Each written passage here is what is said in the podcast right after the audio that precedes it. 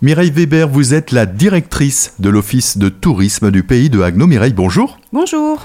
L'Office vient de dévoiler son nouveau programme d'animation pour cet été avec des incontournables et des nouveautés. Ce programme, il s'intitule Les Estivales et il va se dérouler de mi-juin jusqu'à mi-septembre. Nous avons été à la rencontre des acteurs du territoire pour vous proposer une série de visites et de sorties durant tout l'été. Bien sûr, il y aura des nouveautés avec une champignonnière, avec du tourisme solidaire, mais aussi des bouilleurs de crues, des apiculteurs, des choses à voir, à toucher et à manger. Cette semaine, le programme promet d'être particulièrement chargé. On débute mercredi, on part en forêt avec Valérie Wechter du Bain de Forêt. C'est l'association Forêt en Soi qui propose une séance de sylvothérapie, de ressourcement. Jeudi, on va cuisiner. Rendez-vous à Soufflenheim avec Peggy de la poterie Verling qui va accueillir un atelier de cuisine végétale avec ramen takwech, une nouveauté. Vendredi, on rencontre un ESAT pour euh, cette rencontre solidaire. C'est une nouveauté. Cette année, le tourisme solidaire s'est intégré à notre programme de l'été. Nous allons à l'ESAT, à Haguenau, au Papillon Blanc, au restaurant